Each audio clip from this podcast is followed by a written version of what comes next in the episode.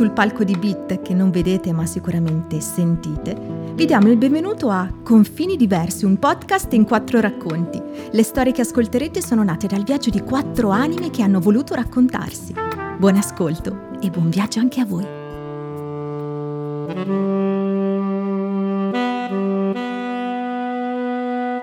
Provvisorio definitivo.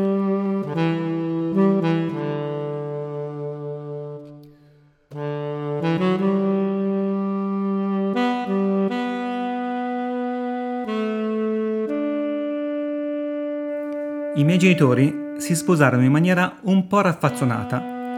Successe così, circa. Si frequentavano da pochi mesi. La narrazione familiare dice sei. Mia mamma lavorava e aveva messo da parte un po' di soldi che teneva nel comodino. Un giorno torna a casa e mio nonno l'accoglie con la busta dei suoi soldi, trovata da mia nonna facendo le pulizie, e le dice: Questi soldi sono nostri. Li teniamo per le spese del dentista che ci sei costata e per le future spese che verranno. Punto. La questione era finita. Mia mamma chiamò subito mio papà e gli spiegò cos'era successo.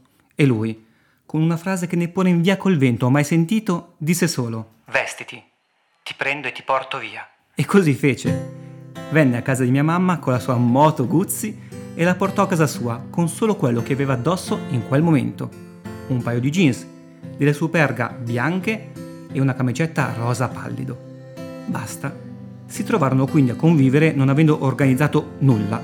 La leggenda familiare narra del famoso letto matrimoniale, ovvero non avevano un letto matrimoniale, ma avevano avvicinato due brandine che però erano di diversa altezza, per cui era un letto matrimoniale un po' sghembo, non era un letto unico, ma quello avevano ed era provvisorio, ma era il provvisorio di casa Garancini Passoni, ovvero provvisorio definitivo. È questo un lessico familiare tipicamente di casa mia con provvisorio definitivo. Si intende tutto quello che fai, compri, sistemi e sì dai, circa va bene, massimo poi lo cambiamo. E poi il tempo in cui lo cambi non arriverà mai e passerà dal provvisorio di provvisorio definitivo a definitivo, per sempre.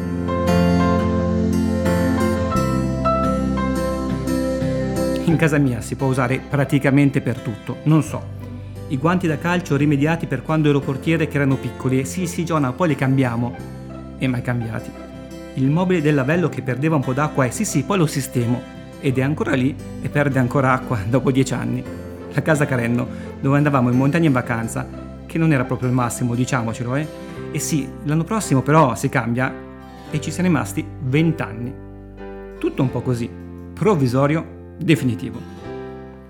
Qualche giorno fa ero al telefono con mio fratello e dal nulla ho riflettuto che se vivi in una famiglia in cui tante cose sono provvisorie definitive, sviluppi un talento che è utile e limitante insieme. Ogni cosa che ho visto è sempre stata un po' così, ma sì dai, va bene, e quindi l'apprezzi e trovi del buono anche in quello che magari non avresti scelto. E questo è sicuramente un talento. Il rovescio della medaglia è che non ti sei mai chiesto cosa ti piace e cosa vuoi veramente. Nella mia famiglia nessuno aveva mai detto, direttamente o indirettamente, senti quello che vuoi e lavora per esso. No. Se tutto è provvisorio, definitivo, allora tutto va bene, ma nulla è ottimo. Tutto è accettabile, ma nulla è veramente quello che vuoi. Quello che vuoi è una domanda che non ti hanno mai fatto che tu non ti sei mai fatto.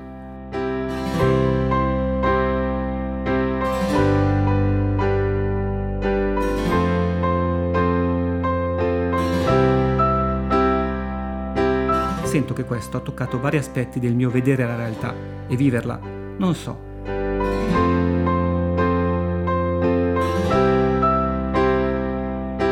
Dalle scelte al liceo al lavoro, dalle amicizie alle relazioni più profonde. Tutto era ok, nulla era ottimo. Che per carità, l'ok va bene, ma è come andare al ristorante ed indicare un piatto a caso del menù.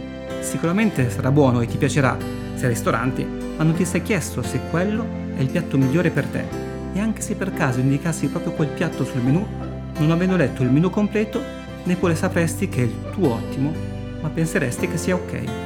Semplicemente ok. E un po' finisci per pensare anche che tu ti meriti l'ok. L'ottimo è per gli altri.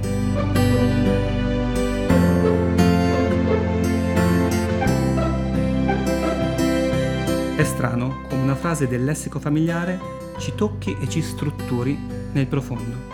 È come la lingua che impariamo dai nostri genitori. Sai che ci sono altre lingue nel mondo, ma tu hai imparato quella e quella usi nella tua vita. E solo viaggiando, ovvero uscendo di casa e parlando altre lingue, conoscerai nuove parole, nuove frasi, nuovi modi di dire e vedere la realtà.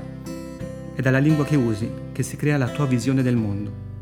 Ma se continuerai a usare le stesse frasi, tornerai a confermare gli stessi pregiudizi su di te. Una nuova vita ha bisogno di parole nuove. È tempo di uscire da se stessi per ritrovarsi.